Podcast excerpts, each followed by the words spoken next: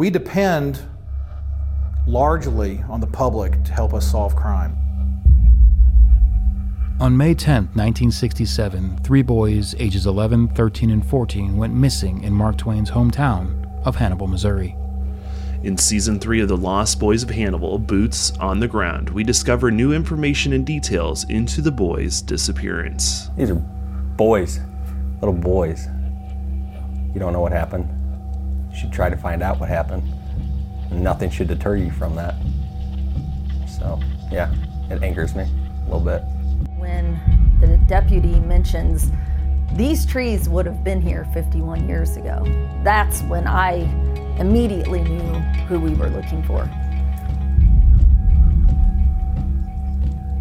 Join us as we journey into Hannibal's biggest mystery to find the truth about what happened to Billy, Joey, and Craig.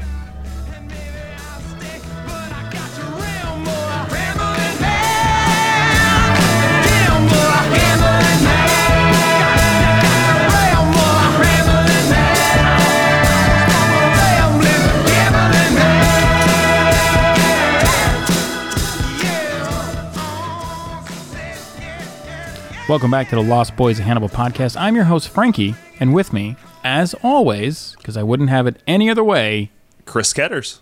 Chris, welcome back to our show. Welcome back, Frankie. How are you doing? We're I'm good. I'm I'm uh, reeling the. I can't. I still can't get past a lot of what has happened over the last couple months here with the Hoag family, and I think the last two episodes really broaden people's uh, horizons on where boots on the ground and what it means to us. Um, and we're gonna dive in a little bit on some of some of the stuff that's been going on. We can't really get into too much detail with it, just because we don't have specifics yet, um, and I don't want to, you know, say something that we're gonna have to redact later. Uh, but uh, one of the big things I think, though, are the comments and, and the downloads that we're getting. Uh, you'll dive in a little bit to some of the more negative comments, but I, I just really want to focus on our positive comments because I think that really that really helps our show uh, when we get five stars on Apple. And I know we always say Apple, and I'm like, oh, I listen on Android. The thing with Apple is their weird algorithm. We've mentioned this a couple times, and if you listen to any other podcast like Joe Rogan or anything, or you know Ben Shapiro or any kind of talking head, they're always you know give us a review on Apple, and and the reason is is because the more reviews we have, we me and Chris really want to get featured on Apple. It'll really launch us into the atmosphere of true crime and really bring a lot of attention to the things that are going on in Hannibal. So there's a couple really good reviews, and we've decided to actually start reading them. And one we got on Friday, uh, the title is "My Current Addiction." and I love this. This is by Elise uh, Denan. I think that's the way you say that, or Denan. Um, I am going through two to three episodes per day. I love these two guys. An interesting story. Sweet, brief, awesome. Thank you, Elise. Uh, thank you so much. On May 24th, we received um, Totally Addictive. I grew up in Missouri for years. I worked at a summer camp and led kids through a wild cave in southern Missouri. My husband grew up in New Hannibal. Uh, and so we were regular drive through heading to my parents or his. This podcast totally captures your imagination. Part true crime, part speleological. This is a totally unique podcast. I started listening about a week ago, and that's all I've done since. I can't wait till we find the boys because I know we will. And that's the type of energy that we want um, to really broadcast through here. I, I mean, I can get spicy if somebody has seen some of my replies. Um, and the only reason why is because I think that it's important to keep the focus on the boys, keep the focus on on the show. One of them that was really cool though too was uh, by a person that said, "Great podcast, guys, keep it up." But to be honest, I'm only here so I couldn't gather much information as I can, uh, so I can present this to my dad and that the fact that he has been a missing person from the 70s. And um, if you're listening right now, please send us an email to info at lostboysofhannibal.com. And me and Chris can get us over to the research team. Uh, we have a lot of people over there helping, and we would love to help you as well and possibly spin up another podcast. We have a couple different groups that are looking into other cases in Hannibal. We'd love to help you out. Yeah. So, Chris, with that, I'm going to read more reviews on the next episode, but for now, what do you got for us? Well, I, I'm I'm disappointed you didn't go to the one that I loved the most out of all. The Oh, let's read it. Let's do it. Okay, We got time. I, I got one here from May 20th that says, "You know what? Maybe uh, is who wrote it," and it says these guys do such a great job trying to get to the bottom of what happened to the boys. They're not only or they're not doing it for fame or money. They really care about the families who are still suffering 54 years later. Chris does amazing research and puts in so much time to go over every detail and article he can get his hands on from so long ago. Frankie, I think you're going to blush on this one. For it says here, Frankie is such a great producer and does a great job of adding his flair to the mix, and he's got such a good radio voice. Oh, aw. Uh, thanks, mom. Thanks, mom. Says here, I listened to the whole thing in just five days after visiting Hannibal for work. I really feel like they'll find the boys. So thanks. That's that's my favorite uh, out of all. I mean, I love all of them, obviously, but um, if you want to throw a name drop us in there and tell Frankie how sexy his voice is, and tell you know, I usually get the sexy voice, but I'll give it to Frankie. That's whatever. true. That's true. I mean, you were on the radio more than I was. I'm. I'm just. You know. I don't use my radio voice. You don't. You don't. Because I've heard it. Yeah, I have a radio voice, and I don't use it uh, in this Yeah. situation. But- My my girlfriend my girl- girlfriend Bailey when she listens to the, the podcast she always says podcast voice because I don't I don't talk like this clearly I don't talk like this to her I don't know why it's different but uh, for some reason it is to her that it is different so um, well, yeah she says podcast too. voice It's funny too at the when we did the intro, which we didn't have a chance to really talk about. We did the intro uh, for this season. Uh, you did, we did the the playthroughs and the read throughs of it, and I was like, Frank, yeah, I know you got to You got the voice. I need the voice from you. And finally, you pulled it out, and I was like, "There it is." the trailer voice Right. coming to theaters yeah that one yeah, Yeah, Lost exactly. Boys of Hannibal like Well, uh, sorry we're rambling and, and talking here, but um, I love it yeah, my segue. Uh, one of the comments we did get uh, is is, uh, uh, and we appreciate all comments. Obviously, we love the five stars. If you think there's something we can do to improve, uh, we always appreciate that as well. Uh, one of the things that's come up a few times with different people, we've heard this a couple, a few times, not only from us, a couple reviews, but also some individual people that have contacted us or contacted friends of friends of friends. Um, and so we've heard through the grapevine is that sometimes we like to ramble.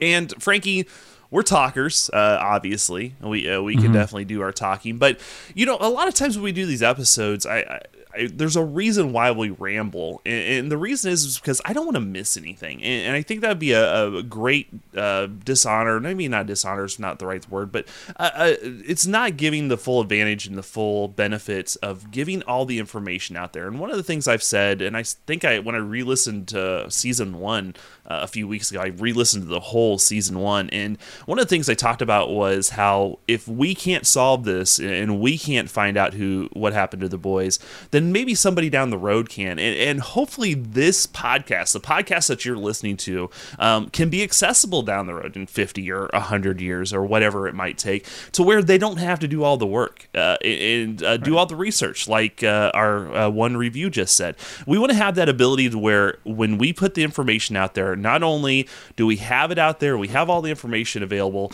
but we also are being as factual as possible. And that's Yeah. another big thing is that we've had a couple reviews saying about um, well if you want to get the real information go check this thing out or you know go check this out. And here's the thing anywhere you go to find out this information we're all getting it from the same source. And that is Right. from newspaper clippings and that's from uh, you know reports from back in the day like the william Karras report all that stuff or even interviews like uh, many people have done interviews.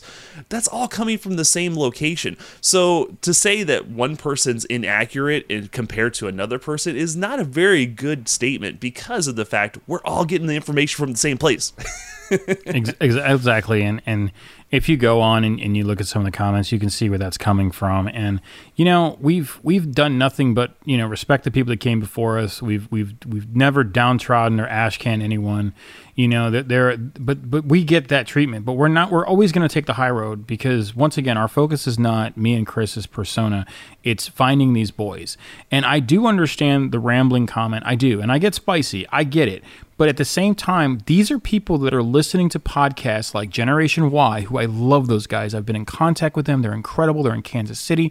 They're listening to stuff like True Crime Junkie or True Crime Garage. These people are not deep divers. These people are telling you a story like John Wayne Gacy, or they're telling you a story like Son of Sam, and they're getting to it within 40 minutes to an hour and a half, and they tell you the whole thing. They're not trying to solve it. That's the difference between our podcast. We have to go deep dive. We have to go into everything because a we have Candace who's basically going to tell us if we're wrong or not or our research team that's going to basically tell us yeah that was good. This is good. Hey check this redact this. And other people too could tell us hey you got this wrong. You got this name wrong. You got the school name wrong. You got this person's name wrong. That's not how it's said. The reason why we do that is because we want to keep it clean we want to keep it open and i think that's why we have a majority rule of 5 0 stars in our reviews because we're not giving you guys we're not selling you um, you know a mediocre book that basically is hodgepodged with newspaper clippings and somebody that knew the boys when he was nine years old for a day okay so that's the difference between us and chris and these other people that want to talk about books we should read. If there's a book on Hannibal, including the new one that just came out, we've read them. The minute they come out, we read them. The minute there is something like Hometown Horror Stories, which thank God did not come back for a second season, and if you watch that one, you know why. Um, Shippa went sailing in the harbor and left forever. But anyway, so you know, at the end of the day, like there's a reason why there's tenacity and there's stance and there's people that can stay and put their flag on the ground and say this. But once again, this is not about me and Chris. It's not about how we look. It's not about our vanity. It's about, even though my voice is sexy, it's about finding these boys. Yeah. It's about joining the leagues of people that are willing to help us and willing to help us search. And I really think that if you love this topic, like, you know, when I was doing my documentary, there wasn't enough. There was never enough of information. I hate it when somebody was talking about the Lemp family and it was only 15 minutes. I wanted them to go on for an hour. Um, so there is that. So we appreciate all the comments. It's good feedback. Unfortunately, we're talkers. We have communicator awards. So, mm, you know, kind of all goes hand in hand. But uh, that's my piece with that, Chris. Yeah, definitely. So yeah, we again appreciate everything, and um, you know there may be something down the road that we haven't caught, or something that's um, you know the biggest thing is probably interviews. In all honesty, that's the biggest thing, and that's something we've been working on. Obviously, one of the biggest interviews that you could possibly have. We just had the last few episodes talk with Denise Hoag, and we'll have, uh, as you mentioned, Candace coming up, who's Denise's daughter in the uh, in a future episode. So there's a lot of uh, a lot of information out there, and we do want to appreciate uh, the feedback. I mean, we haven't mentioned it yet this season. Boy, our uh, discussion group on Facebook has just exploded. Um, so that's really great for you guys to come in there. I would again, I made this points uh, last season or maybe in season one is that make sure that you listen to all, all the episodes before you go on there and post because I do know a lot of people that may have only listened to an episode or two and then just like thought they had all the information and, and went on. And obviously, at, in episode one and two, we were calling it uh, Stowell School and calling uh, Lynn Struby Lynn Strobe. Uh, so we were making mistakes in the early time uh, that we were able to correct as time went on. So uh, just keep that in mind to make sure to, which if you're at this point in time, you've already caught up, you're good to go. But Yeah. um, we're, you know, we're over 120,000 downloads now, which is insane that uh, for what we've uh, started out with that nine downloads we had, which we figured what five or six of them were just me and you. So we had three people listening to us at one point in time. Uh, so yeah, so it's great to be where we're at. And uh, speaking of where we were at, so we've had the opportunity, Frankie. I put a picture on that discussion group page just uh, recently uh, of a picture of our favorite geologist, Julie Angel. So Yes, Julie, and my Our angel. Julie is Julie's our angel. Like Charlie's Right. angel, it's it's Chris's angel. There That's, yeah, there you go. So uh, Julie and, and Frankie, I'm gonna tell you this. The guy's name is Mark, and you had a perfect Italian accent for it. What was his last name? It for me it says uh Teritili is how you yeah. yes. Uh, Tar- Because uh, usually Italian is, is spelled the way it said. So I would say Tiritoli uh, is probably how it's said. It's a good Italian name. I would guess it would be Naples, southern Italy, southern Italian. Okay. Um, lot more information than I was expecting, so I appreciate that. uh, But uh, so Mark and Julie were in Hannibal recently. I was able to uh, meet with them. Uh, Mark uh, works with the University of Illinois um, at one of the uh, universities uh, in the state. Up, I think in Bloomington is where he's located. Uh, but Mark and Julie came in and had a great opportunity to meet with them, not only to kind of explore the area and kind of see the different areas, but uh, one of the fascinating things I found, and boy, if you get ever a chance, maybe I don't know, Frankie, maybe I'm just a geek when it comes to geology and anything ology, but uh, we had a really fun time of exploring the Louisiana limestone, which the Louisiana limestone is recaps is about 60 foot deep. Uh, it's it's covers almost all, I mean, all of northeast Missouri for the most part. But that's our interest of of where the caves are going to be located. So it was really neat to kind of pinpoint those those how where they're at you know murphy's cave and mark twain cave cameron cave and all those caves um, so it was really neat to to be able to do that so we want to thank them and um and, and you know to kind of wrap it all up with before we jump into this episode uh, is that um, it's kind of part of everything about talking about boots on the ground, Frankie. We're we're uh, we're uh, definitely getting muddy and getting some ticks for sure. Yeah, and and the effort here too, guys, is that you know is that we know that me and Chris have professed over time that you know we've never really asked anything from our listeners and stuff, but there will come a time this year that we will call upon you. Uh, because it, it is getting hot and heavy. As you guys know, there are two paths right now. We are still going down the true crime path. We are still going down the caving path. Chris has taken the caving path. I've taken the true crime path, and both those paths will lead to um, experts in the industry. Like you heard, Mark and Julie are experts in the industry, and the things that we're uncovering and the finds that we hope to be making soon will really lend some credence to not only this story, but maybe possible some answers. So look out for that. Um, we also have a great Patreon. I wanted to thank the four people, Chris, out of nowhere um, signed up. There's a another high fiver. Uh, the high fiver is a is a five dollar monthly donation. All of that goes to our server costs and our website, and to produce these shows. And then we also have a couple ten dollar people came in and just just swinging in. And and we never asked this if anyone you guys get the complete show, um, regardless if you're given or not, because we know how hard last year was. But um, if there is a Patreon, you can find it on our website, or you can go to Patreon and find Lost Boys of Hannibal. If you want to donate, great. You don't have to. Me and Chris are, are fully, we're going to give you the same content. Um, but those are for people that are really supporting us, and we really, really appreciate it because it has been helping because I've been spending a lot of time in Hannibal as of late. And um, yeah, and don't forget uh, Holiday Inn Express. And guess what's open, Chris? The Quarry House The is now Quarry open on Airbnb. It is sold out for the Fourth of July weekend. I heard. yes, yes, it is. So, Um, but check it out on Airbnb. The Quarry House is absolutely beautiful. Uh, Charlie and Laurel have done an incredible job of restoring the entire place, and me and Chris will be podcasting from there and making it our second HQ inside of Hannibal. So look forward to that. Yeah, it's going to be great. Uh, That place is just just amazing. But uh, Frankie, I think it's time. It's time to go back. We've rambled. It's time to go back i- and visit an old friend. A friend that a lot of people have asked, whatever happened to those those dang litters? well, Ray Ferrier is back, ladies and gentlemen. He is back. Yeah. So let's give you a recap first. Uh, We mentioned uh, Ray back. I believe it was uh, season two. Uh, no, it was season one. It was season, one. Condolence letters. Yeah, the condolence letters is when we first brought him up. Then he came back an episode or two later, and we dug Ray deep into uh, the Ray Ferry again. Uh, Ray Ferry, just a quick recap. He is not the name of the person we're talking about. Frankie and I had a discussion uh, just recently uh, before we found this information out about should we release his name, and it really came down to, in my opinion and my feelings, is that it came down to is that if my father was accused of doing something or the possibility of doing something, um, I would have a hard time accepting that.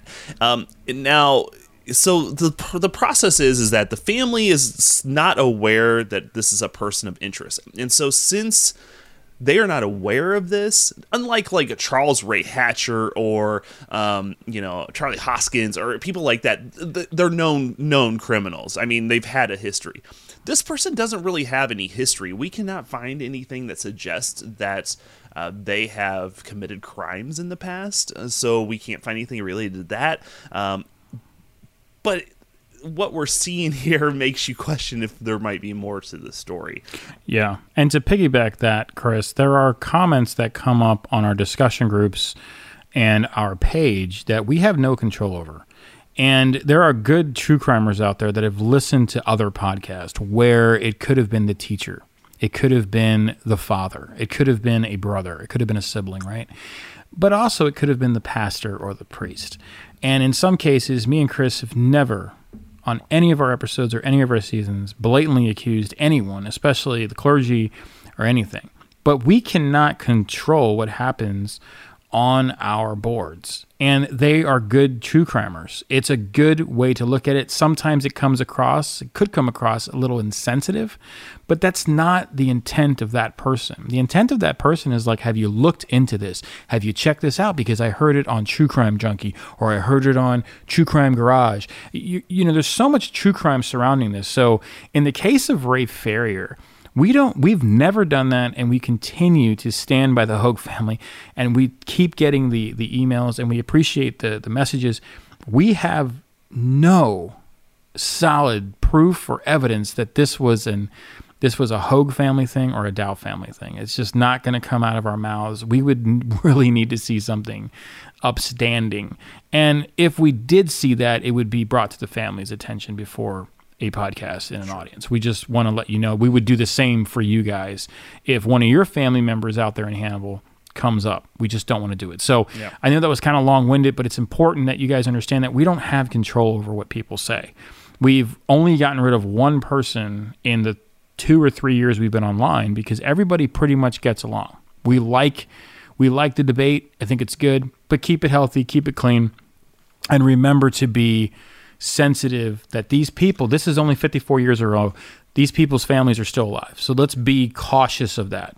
And not only are they alive, but they're also members of the discussion group as well. So keep that in mind as well when, Yeah. when you're, you're bringing up some of these subjects or maybe doing a little bit of accusatory action, possibly thrown out there. Again, it's a true crime aspect. We get it.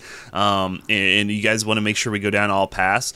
And I'll be honest with you, before we jump into Ray area, there's a lot of there's a lot of paths still. If you want to go down that true crime path, and I still have my percentages, there's players out there. But you know, honestly, but before we start digging deep into the weeds, we got to take care of the what's on the top of the water and skim that off first. And those are those big those big people, the big names that are involved with this. So those are the Yeah. people that we really need to act, uh, you know, scratch off the scratch off the list before we head on to, to something else.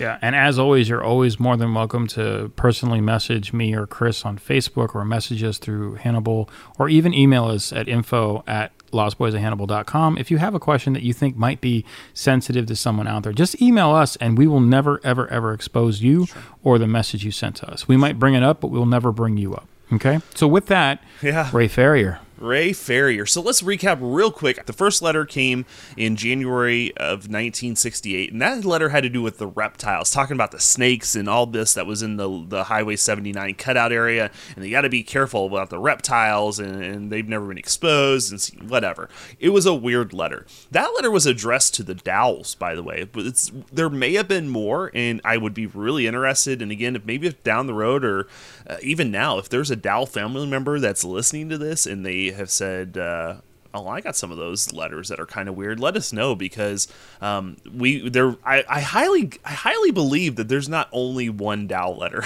that's coming from Ray Ferrier. It was something, Frankie, we've never really discussed, but um, we have one for sure. It's true. Um, absolutely. And the thing, too, is to remember is that we are trying to piece this together. Uh, Dr. Brian Holoida had looked at these letters initially, and he needed more.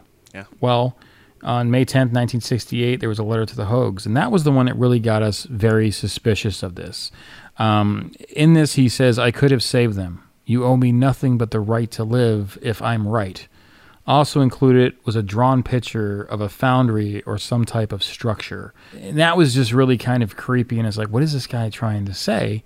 But at that, Dr. Brian Haloida and the other forensic psychologists that we looked at and talked to about these type of interesting letters, they basically pass it off as somebody wanting to put themselves in the story. That they could have been loose of mind, kind of crazy. Somebody that really maybe wanted to help but didn't really have enough information to give. So we passed it on. So go ahead. So what if we tell people that are listening right now, th- these three letters seem crazy, right? Just Yeah, I mean, you 100%. had some weird, weird letters. What if we had six more?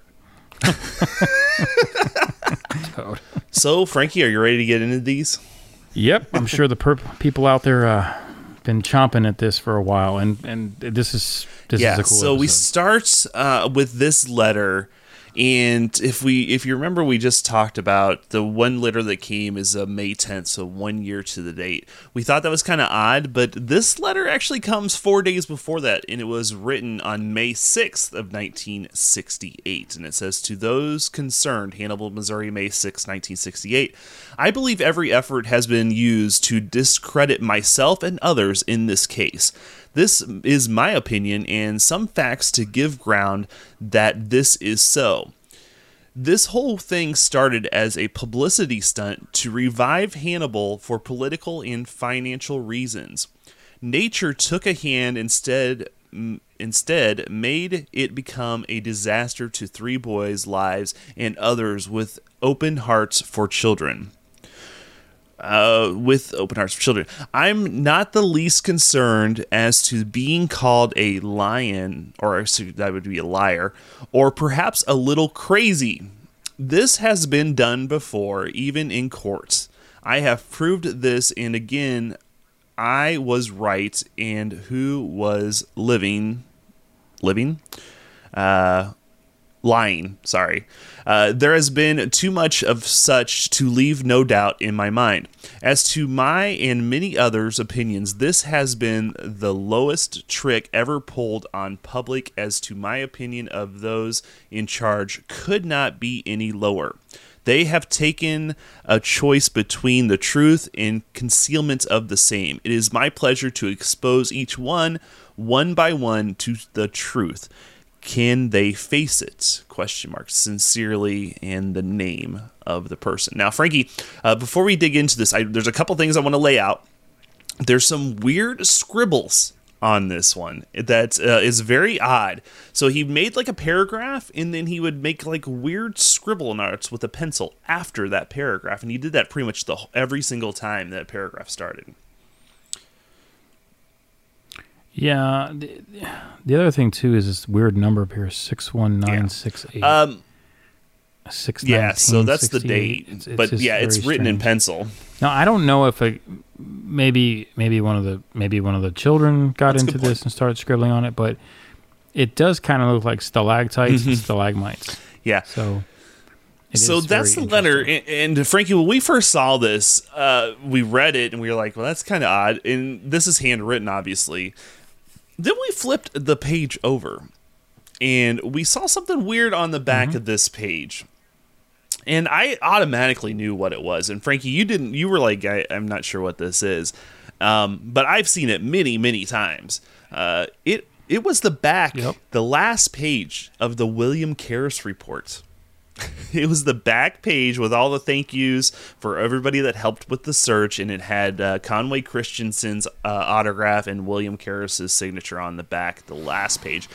Question is, Frankie, how did he get that report? very strange because it looked like an authentic report. Like, you know, if they were printing these things out, they were probably only given to the people that it concerned, in my opinion, based on the money that they had spent. They had to come up with some kind of final report. The fact that he just has one laying around, I, if anyone was there in 1968 that remembers the Karras report just being open to the public to take and they were just print it like a book, then maybe that explains it. We don't know. So we're posing that question. It is very odd that he talks about the politics that are involved. You know, one of the things that always comes up too is like how to how was Air Force 2, you know, involved in all of this? And we, we you mentioned it in um the, the second episode this season about, you know, it's possible that maybe the, you know, America needed a win um with the Vietnam War going on. But the more and more I look at this, it, it seems like this person was very much built on conspiracies and trying to find a way to leverage three lost boys with getting attention to America's hometown in Hannibal, Missouri. So that's kind of the takeaway from from this letter. He seems very sure of himself. He also leads on to the fact that he's been in court before. He's been on the stand before.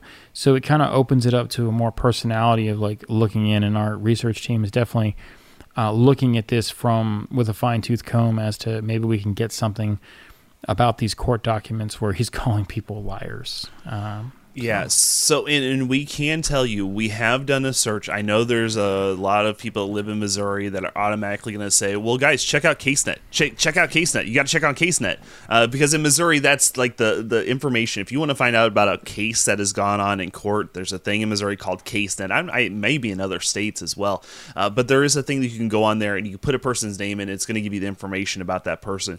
The only the only lawsuit we can find actually goes back, I believe it was 1982. Yeah, if that is correct. It's 1982, and that was uh, was Ray Ferrier's divorce proceedings with, against his wife because that was the year that they got divorced.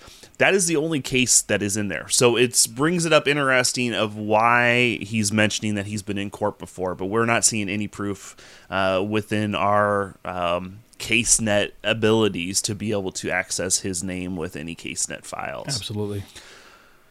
Yeah, so that's uh so again interesting stuff. Uh, again, also I'm pretty sure you mentioned about the Karras report. The only thing that the Karras report, uh, I'm pretty sure that even William Karras puts in the Karras report that uh, it was handed over to the uh, police department, and I think that's the only mention of where he he may have given it to the, a copy to the library too. Uh, but there's very few copies, from my understanding, that was handed out in 1968. Actually, it was late 67 when it was finished. So, all right, so that's letter one. Are we ready for letter two? Yes, sir. We go to June 9th of 1968. Uh, this time he does put the name of the town that he lives in at the top of the of the letter. This one is a little longer. It's uh, it's not um, not full page letters. It is handwritten. Uh, it is six pages long, but it's like uh, like a mini legal pad size, so it's not as long as it sounds. Uh, this one has my, Mr. Mike Hoag of Fulton Avenue in Hannibal, Missouri. It says, "Dear Sir, I have confirmed my investigation as to your missing boys. The facts are beyond human knowledge or belief." I'm not too sure you would want to really know or could live with this knowledge. Let's look at it this way. Most of our great men who gave or are giving us the most were in their excuse me, were in their time considered crazy or eccentric. Perhaps you'll feel this way as well to me. Uh, I hope now to enlighten you, which enlighten is spelled wrong. Most- most of this is spelled wrong. Subject. Yeah, I just now the enlighten was the one that caught me. Uh, in this case, you may return to the Holy Bible. The words, and then in parentheses says, "The blind shall lead the multitude." At the beginning of the search, spelled wrong. Only could they see or let themselves see what they only wanted to believe. Perhaps even now you feel what a lonely loony or loony this guy is. Perhaps barn born too soon for the times. Now back to the boys. I thought we were still talking about the boys. It says here, I feel if you have a talk with your brother Jack, your son Tim, or Jimmy, the boy who was with me last time I was there, also brother Marvin as to what was happening the morning of May 16th, 1967, you would know what I'm up against. Your son was in the tree not far from me. He had no way of knowing who I was or where I came from. He knows enough if he will only tell, unless he wasn't the one I seen. And then it says, I'm sure they saw or seen enough. Now let's probe deeper the man who was on leap area the night of may 15th 1967 is still there exclamation point. He knows locations of cavern i know is there. To learn its location or have knowledge of some could be one's death. He has to be an expert in his trade. Now i'm not sure if i can return the boys alive even if they could be found. There's a good chance that i might not return myself. I have reason joey may be the only one alive as of uh, as of and up to time I showed your daughter location of breather to cavern. Is that breather? That's what it looks like. Okay. Uh, now we go to the next page. When someone more than one claimed rocks were falling near them, I picked up on sound waves of a boy they called Joey say, That's Sis up there, don't harm her. Did Joey call his sister Sis most of the time? Question mark. If so, I'm on the right track. Now, do you feel I should stay on this thing until the end? It's very expensive to continue, but I'm willing to carry the expense on my of my own. I'm sure you understand I cannot put the needed time to speed this matter uh, a conclusion says a conclusion it would and will take at least a week of continued work to complete the two climax. This expense would figure 100 a day or less. So you see if i continue i must set aside this expense from my own businesses in order to continue from time to time. As i said i'm not sure you really would want to know the outcome so it's up to you. Sincerely and then the name. There's a ps here too it says no one could love his brother more than to give his life for him. I'm afraid two boys have already done this. Wow. It's a lot. It's a lot for for the audience to take in. It's a lot for people that had followed the letters on previous seasons. There's a lot of information here. Um, Yeah, there is. There's actually some valuable information in this. Uh, Frankie. He knows the family. One of the things, yeah, he mentions names. He mentions Jim, or Tim, and or Jimmy. He also mentions a brother named Jack which which is true, and a and a brother named Marvin. which is not true. which I don't know about the Marvin. Yeah. The other thing that bothers me, and I'm if I can find it again, this is six pages, but when I read it, he mentions that rocks were being thrown.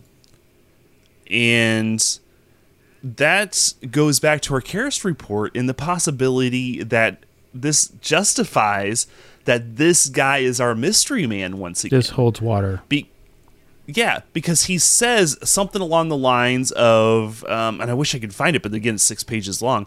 He says something about the lines of throwing rocks. Um, okay, here he is. Um, when someone, more than one, claimed rocks were falling near them, I picked up on the sound wave of a boy they called Joey say, and then it quote says, "It's that sis up there. Don't harm her." So I don't know. Maybe it doesn't, but I the rock thing kind of caught me off guard. But uh, Frankie, is there anything that you caught on this?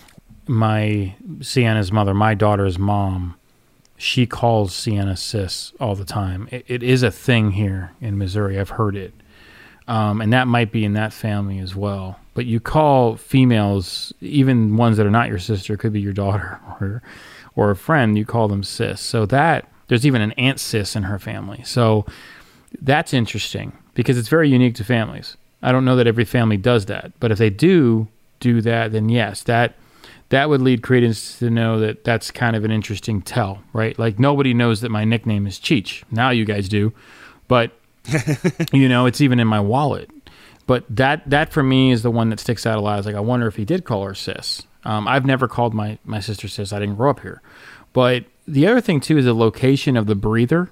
What what is what does that mean? That's Yeah. something that Julie Angel maybe have to because because I showed him a time, a location of the breather to the cavern, and he's still relating these boys being in the caves. Now, brother Jack is is a thing. That's that's true. He mentions Jack in the original letters as well.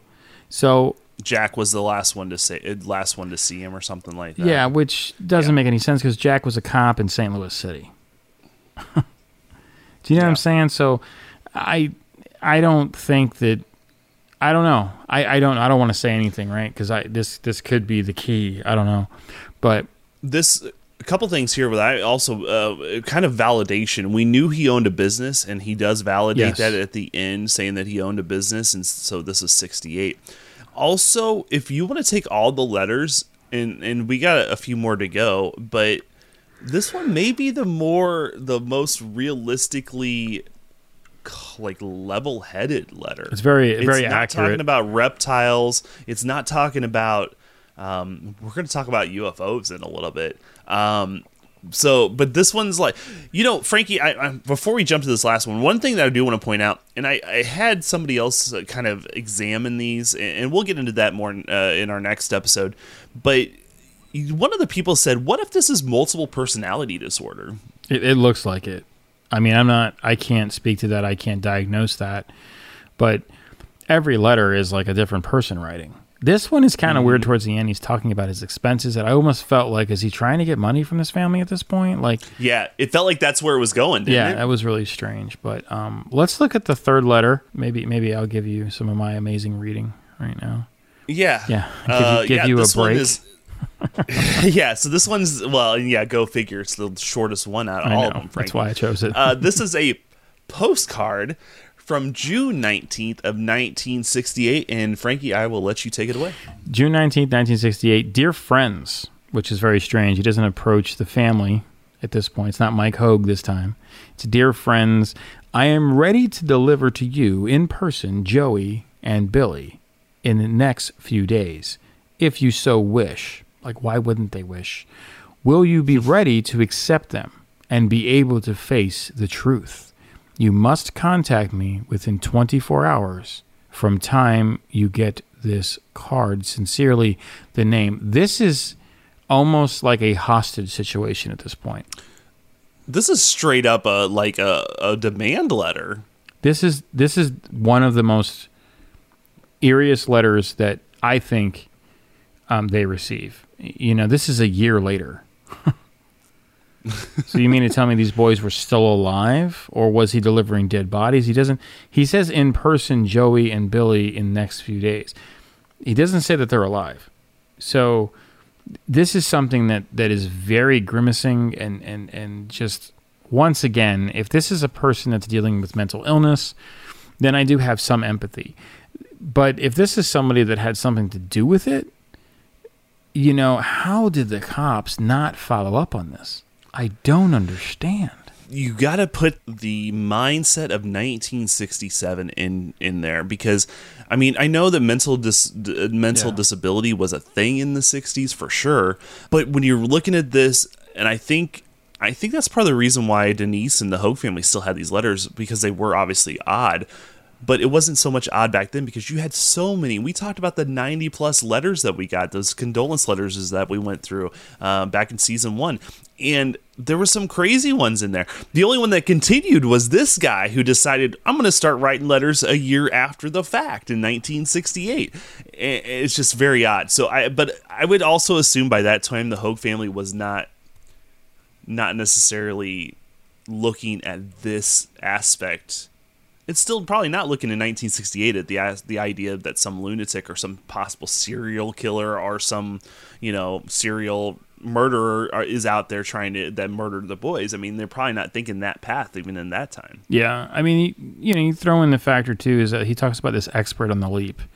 He talks about Lover's Leap. He talks about the caverns. He talks about, you know, a lot of the things that you could have found in the newspaper. A lot of the things that were reported. If he has a copy of the Karras report, which he does have because he wrote on it, then he does know details of the case that other people wouldn't know. The stranger and the this is all the things that did not come out of a book that was written a couple years ago. This came out of the Karras report, which is where our focus has always been. But Karras is the one that mentions the stranger, and Karras is the one that re- that that mentions the what the troublemaker, right? So we had the, the the the mystery man and the troublemaker. These come from Karras and Tex Yoakum's report and Conway Christensen. This doesn't come from a book that was written a couple years ago.